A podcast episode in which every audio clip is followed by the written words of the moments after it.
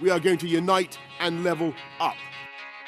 I will lead this great party into a new era. You are fake news.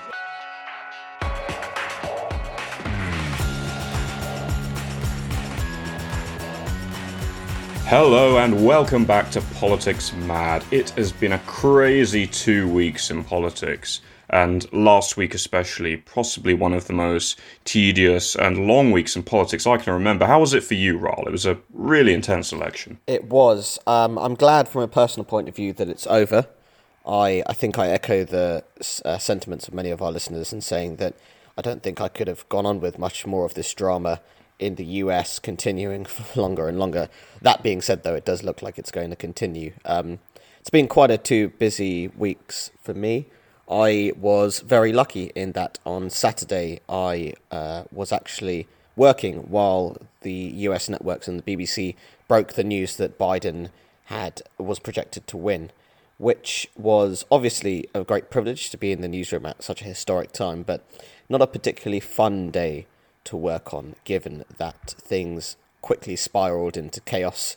Uh, you know, with various editors up on their feet and walking around and running around and saying barking commands and things like that. So it was quite a difficult day of work. I was certainly burnt out after it, but nonetheless, a fascinating two weeks, and even on the home front, as we're going to discuss now. Yeah, definitely. I mean, I, that election, it was just sort of draining in some ways. I don't think I stopped looking at Twitter for about four days. well, by the time it was finally over, I just wanted to sleep again. Precisely. But yeah, yeah, domestically, it's been actually a really busy few days, both uh, inside the government and perhaps for wider ramifications around Brexit as well. But more on that perhaps in the next couple of weeks as that pans out.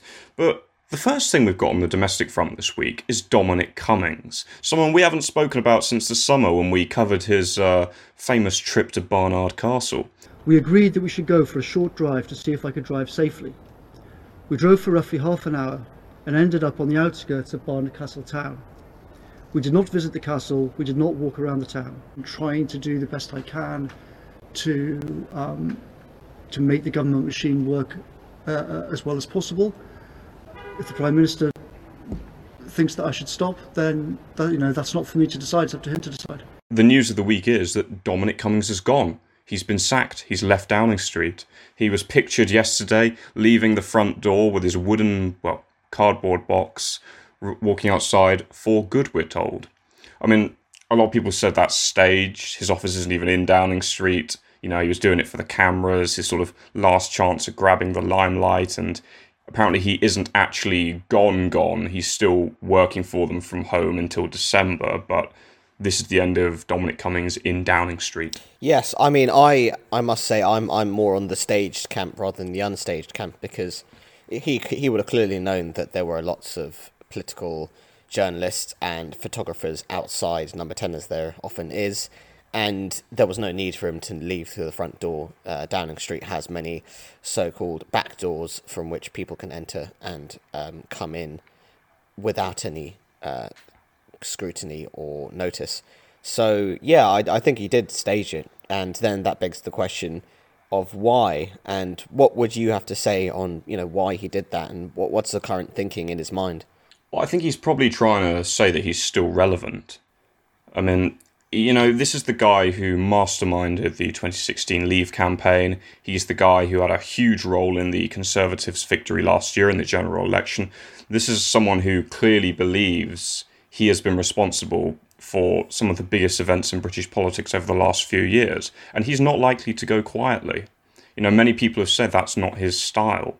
So I imagine this will not be the last we hear of Dominic Cummings. No, and uh, what you say about him being so influential, it's it's worth noting that although he's such a divisive figure in the UK, some people really, really viscerally hate him, and some people love what he's done.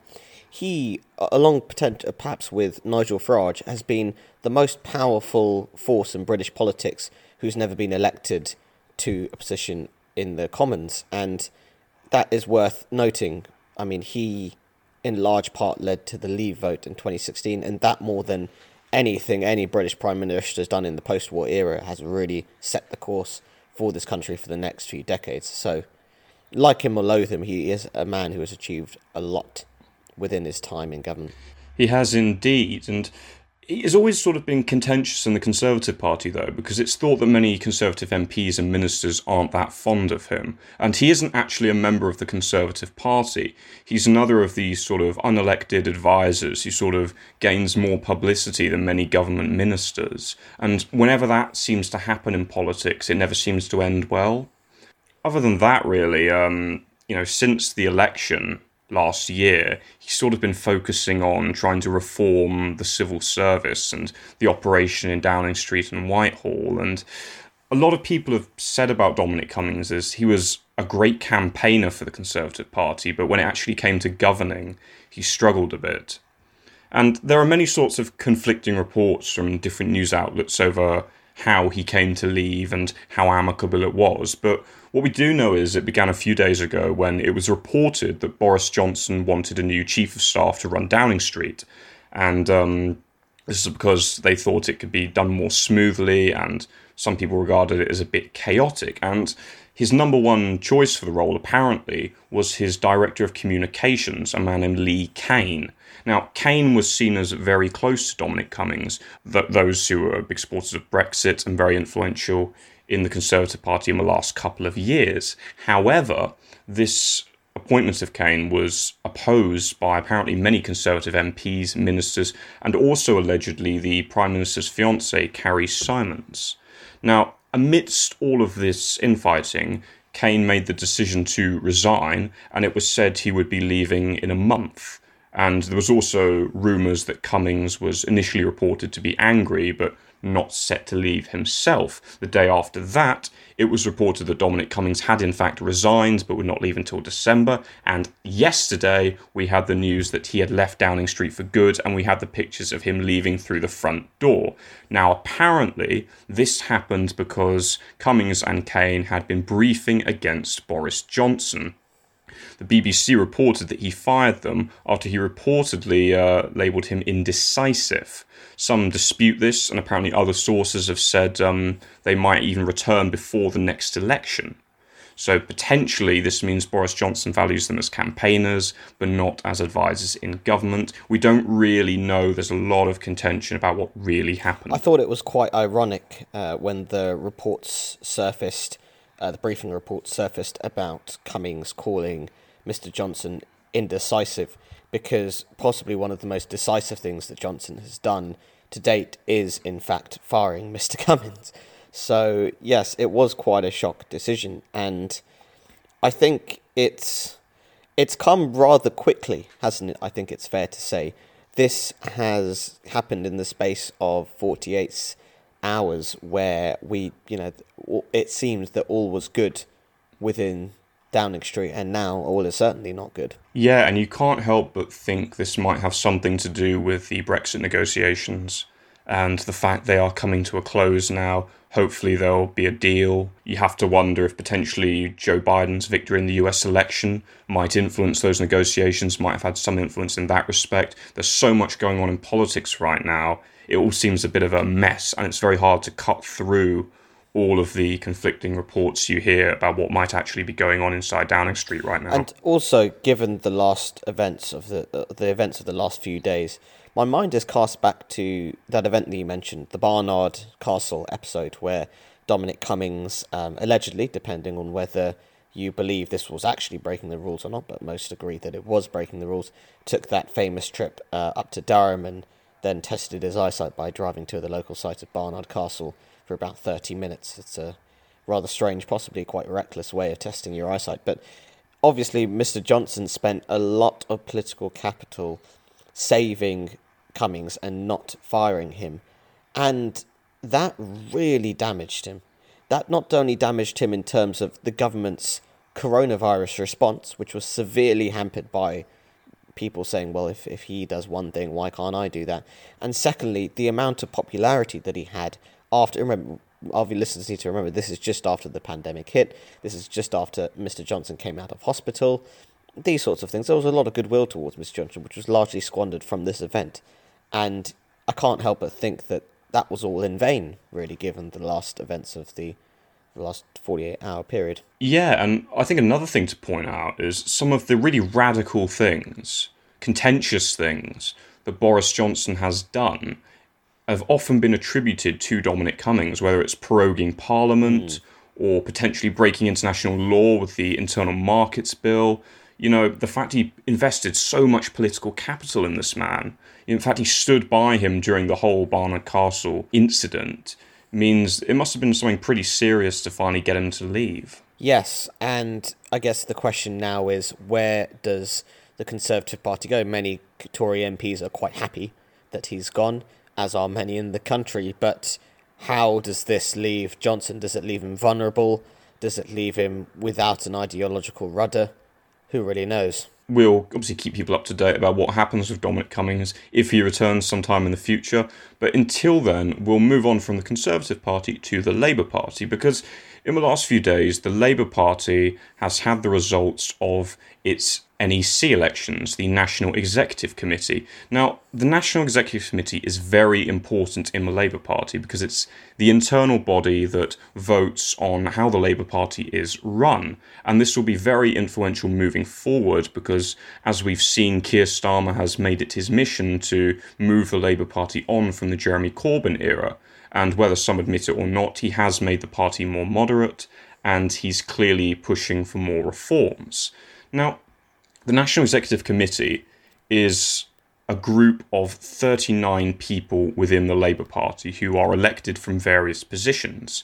So it's made up of the leader and deputy leader, a treasurer, three shadow cabinet MPs, a representative from Young Labour, a number of trade union seats, uh, other socialist societies. There's a BAME representative, a disabled representative, representatives from Labour councils, uh, MPs chosen from the Parliamentary Labour Party, uh, a Scottish and a Welsh representative, and what's been crucial in the last few days, nine CLP representatives. Now, what that means by CLP is Constituency Labour Party. These are people elected from across the country and are seen as sort of grassroots members and that's where the key votes have been in the last few days. Now, the NEC is important because they vote on things like implementing the recommendations of the EHRC report that came out a couple of weeks ago and stuff like how to proceed with the suspension of Jeremy Corbyn. So this could be very important moving forward. So that's a brief overview of the NEC, and I've got to um, I've got to admit that I think, like many of our listeners, I just assumed the NEC was the nine people from the constituency Labour parties who are elected and not actually the wider 39 group. It really puts their power into perspective. But explain to us what happened with these recent lines from the NEC elections. Yeah, so essentially 15 positions on the NEC were up for grabs. So that's the nine CLP seats you just mentioned, uh, the disabled member, the youth member, the councillors, the treasurer, and the Welsh representative. And there was a sort of campaign from two major factions in the Labour Party. One was what was called the Grassroots Voice, that was the far left momentum backed group. And then the other was called Labour to Win, and they were backed by the sort of right and centrists in the Labour Party, uh, organisations like Labour First and Progress. And essentially, what happened is the far left won seven of those 15 seats and that's actually less than they won last time. So, what it actually means is, despite the left doing reasonably well, Keir Starmer has increased his majority on the NEC. So, he now has slightly more power and sort of sure votes to do what he wants to do, although it is still very tight. So, what does this mean for the, the party moving forward? Is Starmer going to have a bit of a roadblock in this NEC, given that they're so powerful and they decide so much of what the Labour Party does, or is this a good result for Starmer? Oh, this is a good result with your Keir Starmer. He'll definitely find it slightly easier now to get any reforms he wants through the party. Uh, it's undoubtedly weakening the power of the far left. Whether uh, moving the party to a more moderate position does that further, we'll wait and see. He's obviously obviously got the general secretary he wanted, which will give help him with his agenda. And although his majority is still slim, it does mean the upcoming elections to decide the leaders of Britain's three biggest trade unions will be even more important because currently The three biggest trade unions are Unite, Unison, and the GMB. Unite, who have been in the headlines a lot over the past few weeks for reducing their funding to the Labour Party, are currently seen as very left wing under their leader Len McCluskey. If they were to be led by someone more moderate, it would increase Starmer's power on the NEC even more. Currently, the other two unions, Unison and the GMB, have been far more supportive for Keir Starmer. Interesting, and something we'll watch as the weeks go ahead. It seems that at this crucial time, the Conservative Party is ripe for the taking by Labour, and it looks like Mr. Starmer is really solidifying his position there.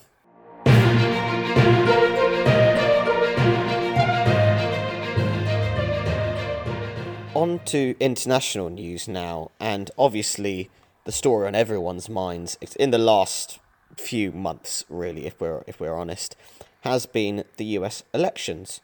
In that we now have a projected result. Yeah, and oh, honestly, those four days, I was watching TV for most of it. It was like the CNN, Sky, BBC. I was flipping between all three. I never seemed to leave Twitter. I was following all the pollsters to find out all the different counts in different counties in various states. Uh, I was I got really into it, but by the end, I was just moody and I wanted it all over. You know, I'd go to bed one night and they say, "Oh, you have the results the next morning." Took takes another two days, but we got there in the end. So, what happened all round? Well, yes, I think I think you summed it up with your experience. It was the result that took well, what felt like ages and ages and ages, even if the projected victory was only barely a week after the election day. So obviously, there was no result on the night. Uh, most of what we could see is that Trump won Florida on the night, which was a key victory for him. Without winning Florida on the night, it would be basically impossible for him to win nationally. And as predicted, his victory in Florida kind of led eyes to the key states, the, the so called now blue wall of Pennsylvania, Michigan, and Wisconsin, but also in the race, Nevada, Arizona, and Georgia were extremely close and had not been called. Neither had North Carolina, it should be said, but that was looking like fairly safely in Trump's hands. Mr. Trump led in most of these states. Now, it's really interesting if you look at a graph of who's winning over time as time elapses after election day, and I think the New York Times has done some great graphs on this front.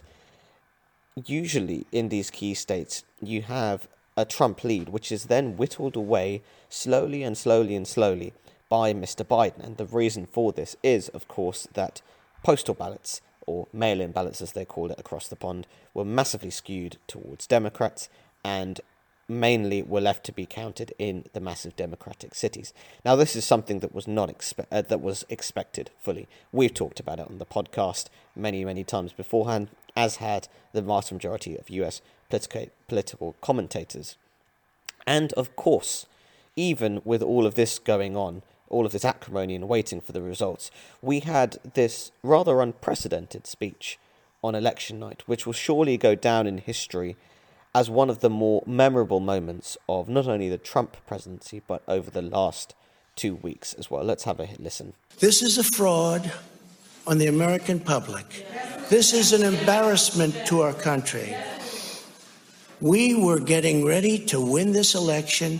Frankly, we did win this election. We did win this election. So our goal now is to ensure the integrity for the good of this nation. This is a very big moment.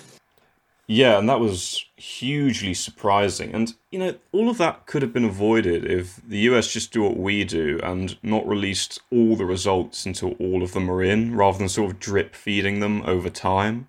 Because you can see, because that clearly confused a lot of people, and it's given Trump an excuse to argue that he should have won, which wouldn't have happened if they just released them as one big block. It's very true. I mean, I never really cared that much about the intricacies of the British electoral system. But now, in delving so much into the US electoral system in a way that I'd never done previously, I've got to say, objectively, I think ours is a much more efficient system. As you say, all the votes are counted at the same time, and every single constituency is announced as they come in. There's no sort of reporting 50 when there's 50% of the votes counted and 75% of the votes counted you only get one report which is when all of the votes have been counted.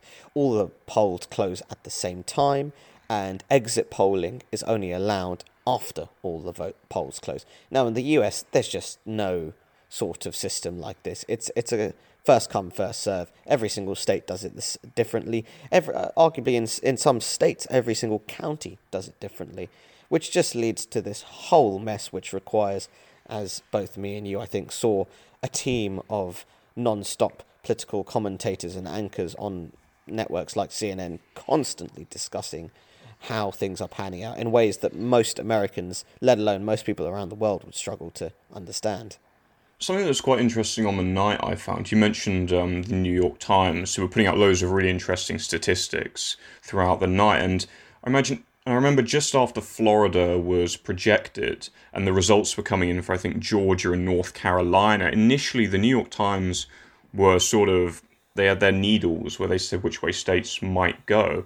And they initially said Georgia was quite likely to go for Trump. But as more data came in throughout the night, that changed. And I think it was something like 4 or 5 a.m. on the night, well, of the morning for us, that the projection for Arizona came in from Fox News, and a lot of, they got a lot of criticism for that at the time because most other networks didn't declare Arizona or project it for Trump until a few days ago. So it was sort of a disjointed process in many ways. But I think once Fox called Arizona was the moment I thought, hmm, actually, Biden might win this. Precisely, and I remember that moment very well because I woke up at about 4:35 British time. I was working on the day of the election and the day after the election. And I woke up and saw the news, and I instantly thought, oh, this is looking like Trump might snatch it. And I went on to Betfair and I checked out the odds, and Joe Biden was at two to one.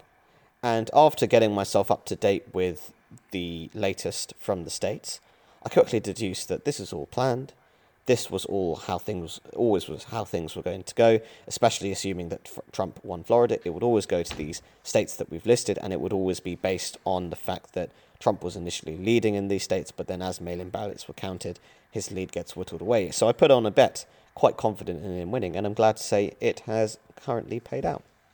Hmm, good for you. Now, what was really interesting on the night, obviously, was Florida, which in the end, Trump won by, I think, something like over 300,000 votes, which for a state that's been a swing state for for a very long time now. That's really important, and that's because of various groups. Now, what happened with the various voting blocks? So, it's obvious that although Mr. Biden is the projected winner, the pollsters got it massively wrong yet again. Most of their averages of what they expected just simply did not come to pass. In some of the blue wall states, Biden was projected with a 10 point lead. In Florida, he was projected on an average of three points.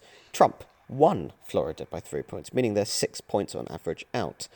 And as you kind of allude to, this was because Mr. Trump did much, much better with ethnic minority groups than was ever expected.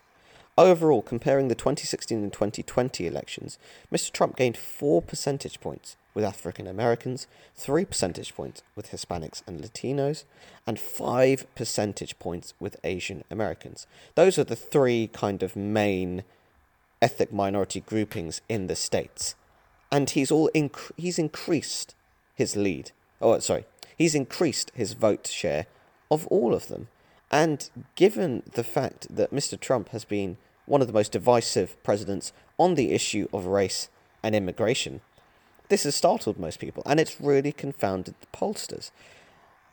So, why then do we think this has happened? Because, you know, the Democrats have often said that, well, a lot of commentators have said that US demographics are favouring the Democrats more and more as time goes on. It wasn't so long ago some said, oh, there'll never be another Republican president again because of the way these demographics are shifting. Yes, I mean, this is a big worry for the Democrats. I mean, I would be extremely worried if I was a Democrat seeing these figures because if a man like Mr. Trump can increase his vote share in these key minority groups, given the last four years of his presidency, it, I think, puts a large crack in the wall of the idea that minorities will always vote for the Democrats. As they are increasing in terms of their percentage of the total population in the country, the country is just going to become more and more and more democratic leaning. We've seen that really take a hit on this election day in 2020. Now, does it mean that in reality the Republicans have these minority groups? Of course not. The Democrats lead massively still within these minority groups, but it's perhaps a presage of things to come in that the Republican Party could go many ways from this election defeat. And one of the things that would probably be the best for them to do is really focus on these minority groups. They are going to be the future demographically of America. They need to try and get them together. Donald Trump somehow has gotten them through. People have said because he appealed to these groups through his conservatism. Many people in these ethnic minority groups are natural conservatives. That's the same in the UK as it is in the US. Often immigrants come from cultures which are much more conservative than your standard Western culture. That's the same within the Latino cultures of America and largely within African Americans, where you tend to be more conservative than your normal white person in America. But I think over time, as political analysts really start to get their teeth into the results, we'll see more explanations about why these minority groups are tending towards towards Mr. Trump. Yeah, and one thing I found quite interesting that the commentators were saying as it progressed was that the Latino vote tended to be sort of grouped into one block, when in fact, in somewhere like Florida, a lot of the Latino population comes from somewhere like Cuba, where the idea of socialism is regarding a very poor outlook, and the Republicans really played to that strength by trying to brand the Democrats as socialists. Whereas in somewhere like Texas, New Mexico, Nevada, where many of the Latino population come from Mexico, there's definitely a sort of different outlook among the population. It's very true, and I think now people in America are starting to see Latinos as less of a monolith and more of a, as they actually are, a group of various countries, all the way from tropical Cuba to the southern tip of freezing Argentina.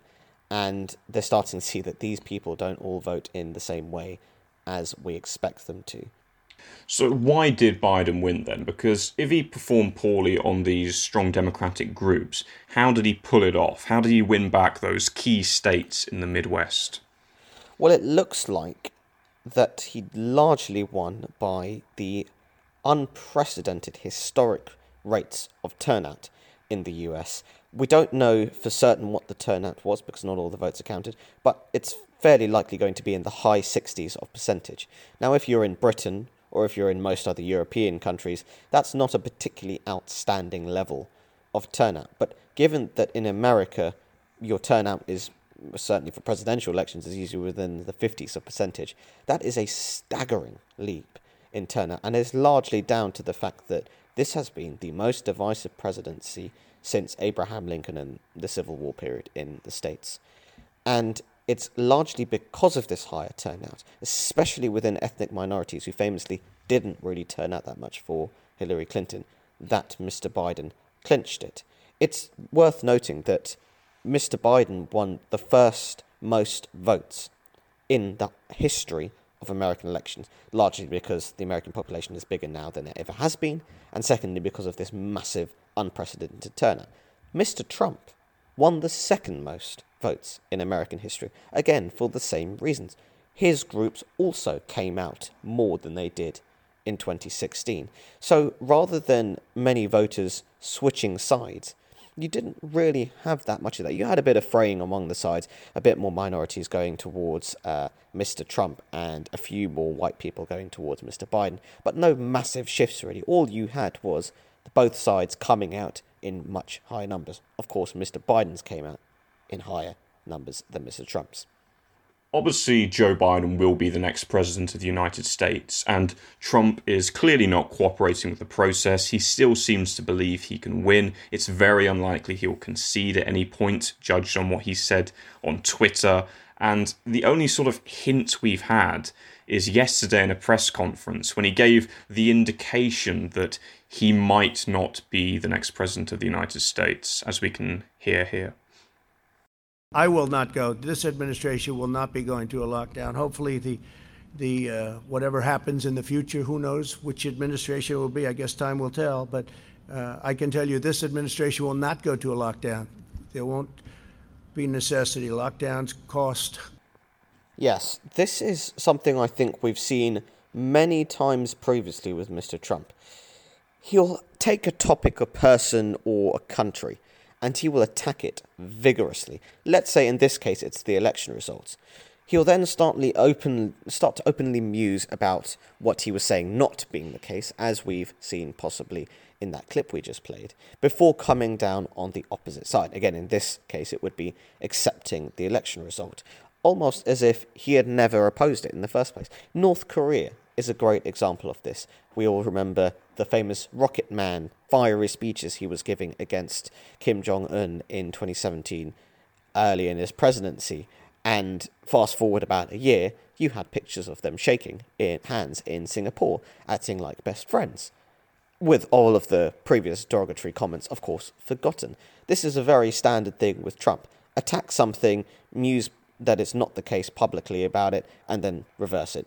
Now, that being said, I wouldn't assume that he's going to be at the inauguration of Mr. Biden. I don't think he'll ever formally concede. A, a few Republicans who I was speaking to at work previously were kind of saying that, look, he realizes that he cannot be a tyrant. The US Constitution does not allow for that but he probably won't concede. He'll just leave on the 20th of January with no concession speech and no phone call to congratulate Mr. Biden.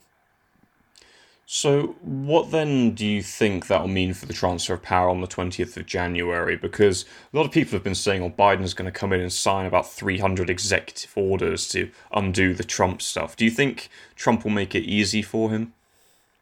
Clearly not, no, and he's not been making it easy. There's this brewing political storm in the in the states about the fact that the Trump administration is not sharing intelligence data with the incoming Biden administration, which is a commonly held convention. Once there is a president elect, you basically give them a large amount of the briefing data that you would receive as president because they need to hit the ground running.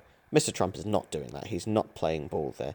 And this is an impediment for the Biden administration. However, we can see that he's really trying to get the ball rolling. He's been calling foreign leaders, notably those of Britain, France, Germany, etc. He's been starting to put out policy information on what he's going to do on the coronavirus his biggest challenge, as he himself states. He's clearly intent about hitting the ground running himself. Mr. Trump, in withholding this information, will damper that transition, but he won't stop it. And he won't seriously derail it, I think. And we'll obviously keep up to date with that, and I'm sure we will watch the inauguration on the 20th of January, whoever is there. Well, obviously, it will definitely be Joe Biden, whether or not Trump is there. yes. Um, I don't even think, as I said, Trump will be there, as is usually customary for the all, all old presidents as who are still alive to be at the next inauguration. Right then. So, in the past couple of programs, we've mentioned a dispute in the Nagorno Karabakh region between Armenia and Azerbaijan. And since then, there have been uh, ceasefires, and now there has been a deal. So, what's happened there, Ral? Well, this week there was a decisive moment in the conflict, potentially bringing the the end to the conflict, certainly for now, but potentially for an even longer period. Let's have a listen at what the sounds were like from the region recently.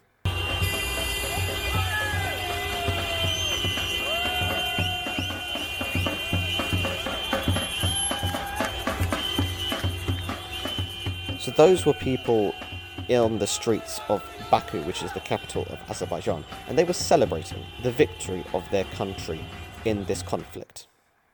And so the two nations have signed a peace deal brokered by Russia and Turkey. So talk us through the terms of it and why one side is far less happy than the other.